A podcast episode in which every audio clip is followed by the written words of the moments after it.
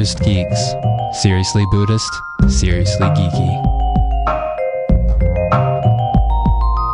Episode 113 The Power of Samadhi.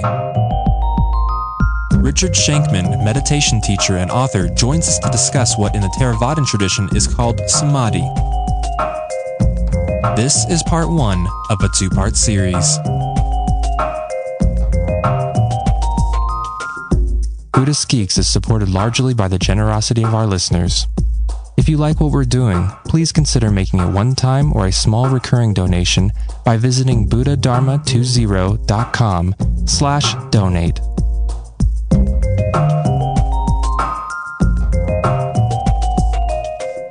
Hi, Buddhist Geeks. This is Vince Horn. I am here on the telephone today with Mr. Richard Shankman. He is a Buddhist meditation teacher in the Insight meditation tradition. He teaches in the San Francisco Bay Area. And he's also the author of the newly released book out of Shambhala Publications called The Experience of Samadhi, an in depth exploration of Buddhist meditation. So before we get into that, Richard, I wanted to ask you a little bit about your own personal background with what in the Pali is called samadhi. And I was wondering if you could share a little bit about your own practice history with this particular form of meditation. Yeah, I'm, I'm happy to do that, and, and I want to thank you for interviewing me, and it's Yeah. nice to get to chat with you about this. I started meditation practice in 1970, and I was not in the Buddhist world. I was in the, I guess you'd say, Hindu-oriented yoga world. I lived in a yoga ashram here in this country for uh, a couple of years. It was a concentration-oriented uh, meditation practice that we were doing. And so I could name a few of the teachers I worked with, but I doubt they would be of uh, well known or of interest to people in the Buddhist community. And at least one of them is not even around anymore. But anyway, the practices we did then were, of course, there was yoga, so there was hatha yoga, but the emphasis was on meditation practice, and it was all concentration practice. We did a lot of mantra, heavy emphasis on breath meditation, actually combining mantra and breath meditation was very powerful. And then people were doing other kind of practices, things like gazing at candle flames and things like that. But that was the emphasis in my early practice. I'm using the English word concentration for samadhi. I hope we can talk about that a little more in a bit. But they weren't labeling it specifically as concentration meditation practices. It was just what you did. But as I look back on it and map it onto Buddhist practices, it would be similar to pure concentration practices. So that's how I got my start. And I transitioned into the Buddhist world into the mid to late 1970s.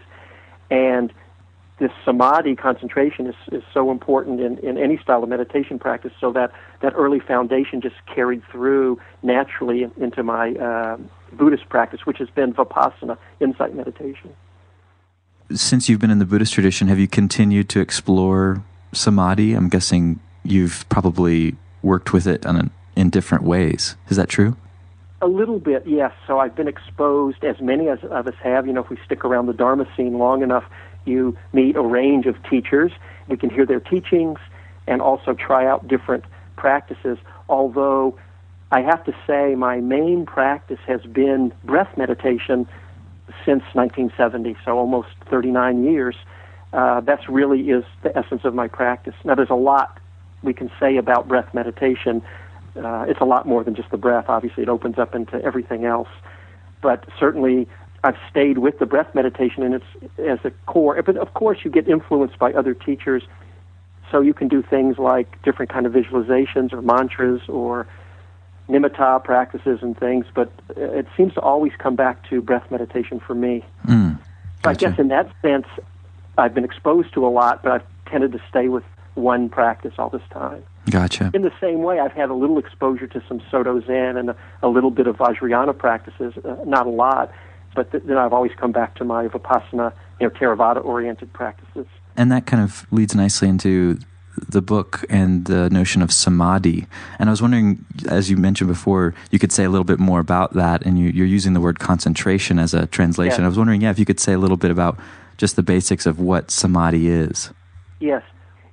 The word concentration, I don't think, is the best English word, although I'm going to continue to use the word concentration, and I think just because it's what we all use. But The real meaning is more accurately undistractedness. It's the quality of a mind that's settled and not distracted. And that's a better understanding of the word because there's a few different ways, and it's imp- very important to understand the different connotations or the different ways in which the word samadhi is understood. The word concentration can have the meaning of focus concentrated on a, a narrow concentration. So, for example, if you're using breath, for example, or anything, you can get so concentrated that your you, the mind won't wander from that single pointed object of your meditation and can get more and more narrowly focused. And I call that an exclusive kind of concentration because it, it ultimately can get so strong that it excludes all other experiences. The mind cannot wander, nothing else can happen. You're just completely one pointed on an object.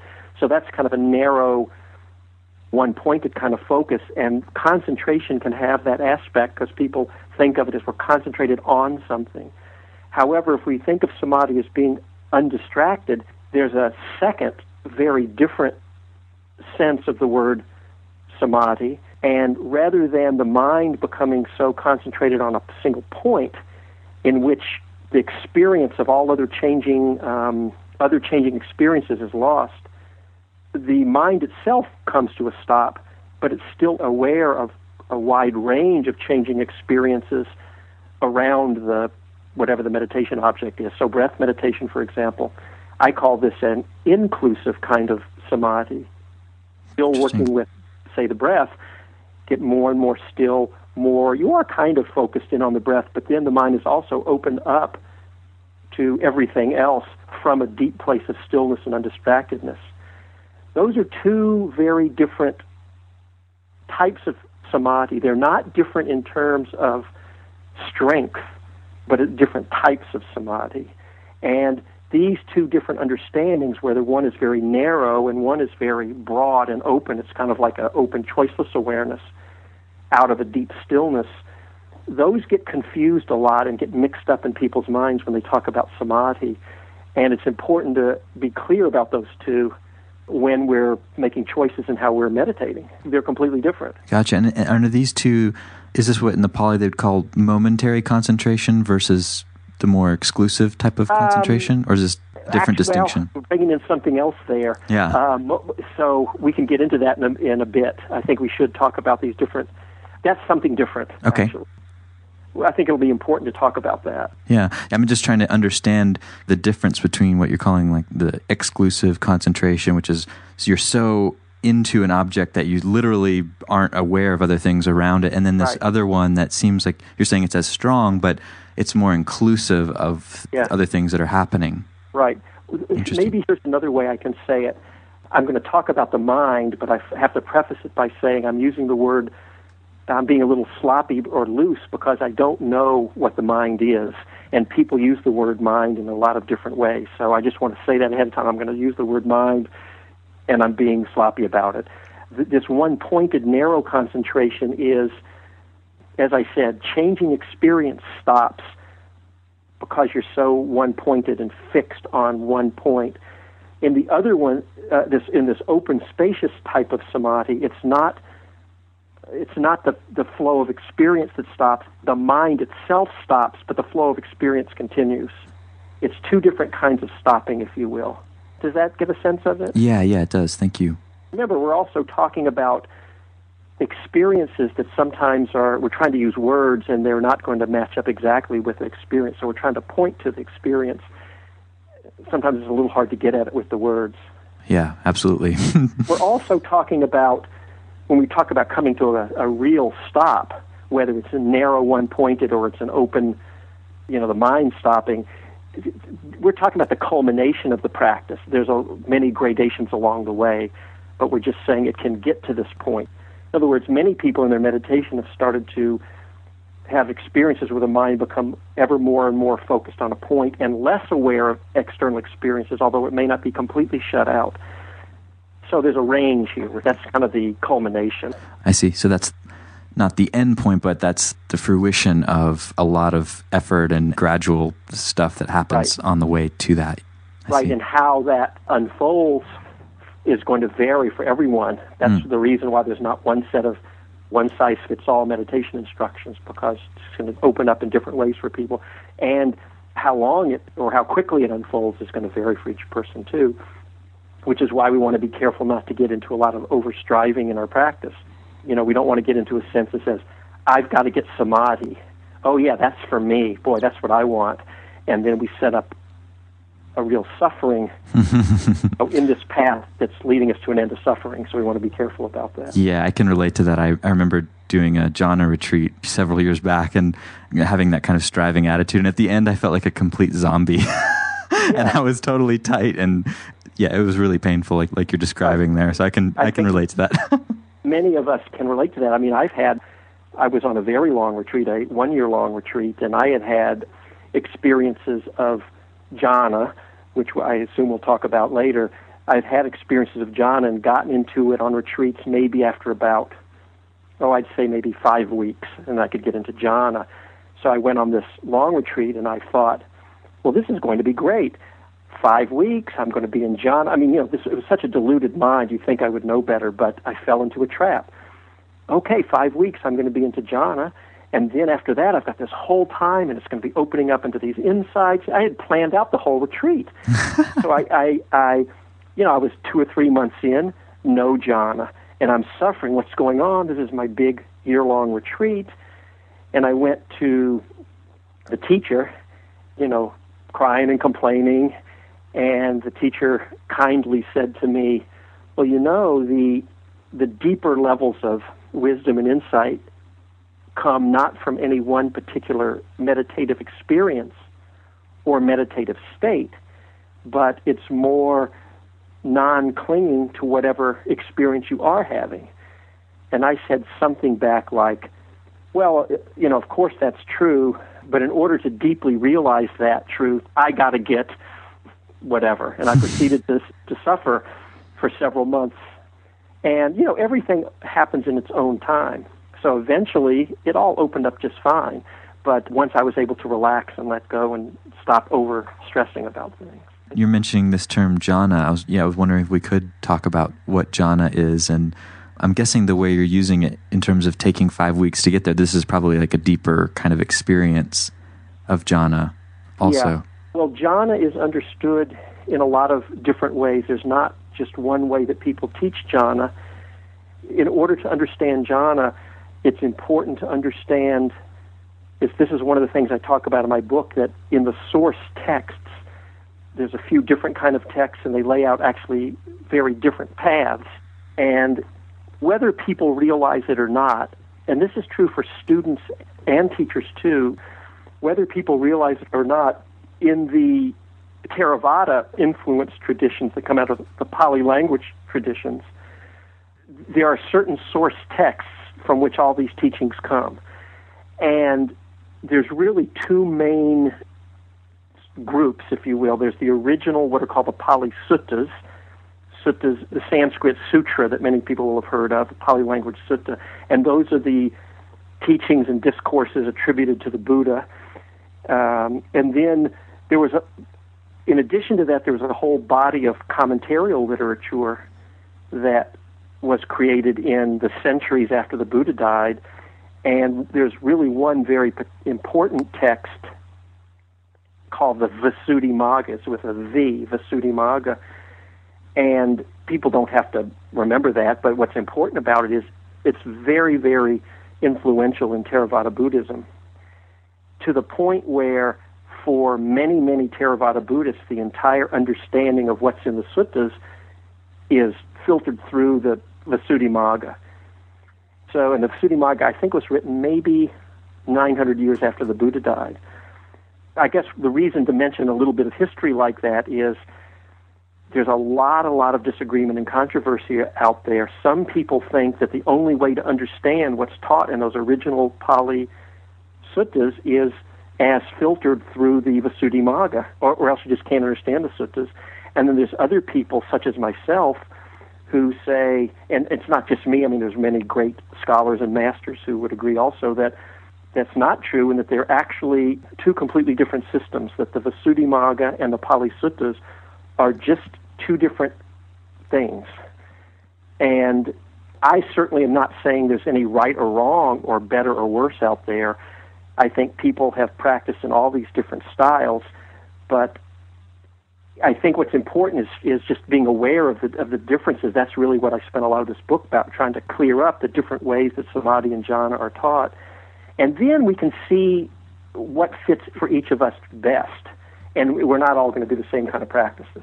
Anyway, the, the, the, these two main bodies of work, this Visuddhimagga and this Pali Suttas, is, are different. I'm saying, and the Visuddhimagga, it turns out, is in the insight meditation scene in America and probably in the West in general, it's highly influenced by the Visuddhimagga. In fact, when people like Joseph Goldstein, Sharon Salzberg, Jack Kornfield, and others first came back from Asia and started teaching, they founded the Insight Meditation Society. They had studied and practiced with a number of different teachers, but the style of practice they actually started teaching in was heavily influenced by one great Burmese master named Mahasi Sayadaw, straight out of the Visuddhimagga. And so what the Visuddhimagga does is it actually divides meditation practice into two separate paths. It's one of them is called the path of tranquility or calm in, in Pali it's samatha, and the other path is vipassana, insight. That's what we all know as vipassana meditation two separate paths. And it's very clear and explicit about this. In the path of tranquility or calm, you cultivate and attain these special meditation states that we're going to discuss in a bit called jhana, and it defines them very specifically, defines jhana very clearly. And then after you have jhana, you come out of jhana and then you do this other kind of practice called insight meditation, vipassana. And I realize I haven't gotten into the details of that yet, but that's the basic division it makes. That's the path of tranquility. In the path of vipassana, insight, you never try to attain jhana at all, and you just go directly to insight meditation practices. And that, in fact, is the style of practice if you were to sit a retreat at a place like Spirit Rock Meditation Center or IMS in Barre, Massachusetts. That's the style. They're not particularly focusing on jhana. They go directly to working with, say, for example, the four foundations of mindfulness or whatever. And you, you know, you want to have a certain amount of concentration, but they don't talk about jhana and everything. Right, and I've heard some of those teachers refer to that as the kind of dry insight path. Right, and so in the Visuddhimagga, it's called dry insight if you do not get jhana and it's not derogatory like we sometimes might use the word dry. It simply means that it's not wetted by the moisture of jhana. Mm-hmm. And so that's these two paths, and it's just a question of what. And so in the Visuddhimagga, you don't have to have jhana. It's just depending on which of these two paths you go on. In the Pali Suttas, it never divides meditation into two distinct paths like that. It's just not it's just not in there. Even though concentration and mindfulness and insight are not the same thing, they're all just kind of one kind of practice. Um, so that's that's one important distinction between these two. And so this term momentary concentration that you mentioned earlier, mm-hmm. that term is not found in the Pali Suttas anywhere. It's only in the Visuddhimagga, and it, what it means is is that you have enough concentration that you can stay moment to moment with a changing flow of experience, but you don't get into that one pointed concentration.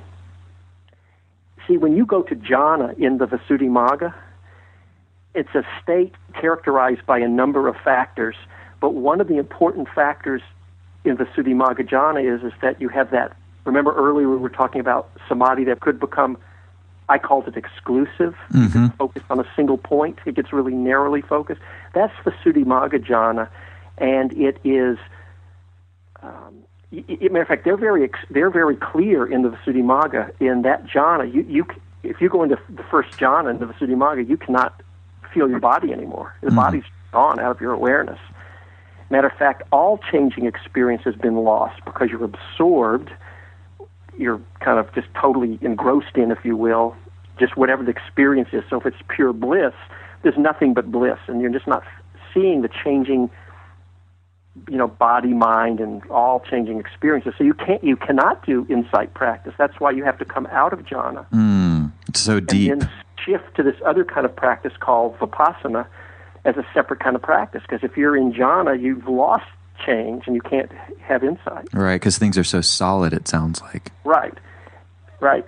And so that's why necessarily the Visuddhimagga had to separate these into two paths. And that's the exact reason why, if you go to most places, at least in this country, and probably in the whole West, I would think, in the insight scene, the way they'll commonly talk about is they'll say, we're doing, you know, if you're doing concentration practices, they'll say, okay, that's great, but just keep in mind you're doing a different kind of practice than insight. And they will separate concentration and insight. Yeah, that distinction's pretty common. Yeah. Right. And what tends to happen is people equate mindfulness with insight, and then concentration is something else. That's all the Visuddhimagga in these two paths. Suttas don't do that. Suttas don't equate mindfulness with insight. What the suttas do is mindfulness is the practice that leads to right samadhi, right samadhi of the Eightfold Path, which culminates in jhana, but it's the other kind of jhana. It's the jhana in which you don't have one pointed exclusive, but you have an open, inclusive awareness where the mind has stopped, not the flow of experience. And through that still, settled, undistracted mind, the flow of experiences, it actually, your awareness of it is enhanced tremendously.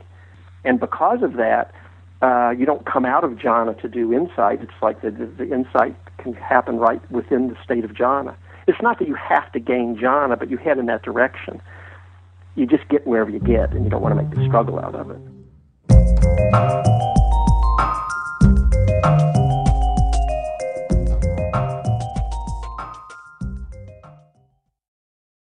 Join us for the fourth annual Buddhist Geeks Conference, hosted in partnership with Mindful Cyborgs and Shambhala Sun from October 16th through the 19th in beautiful Boulder, Colorado.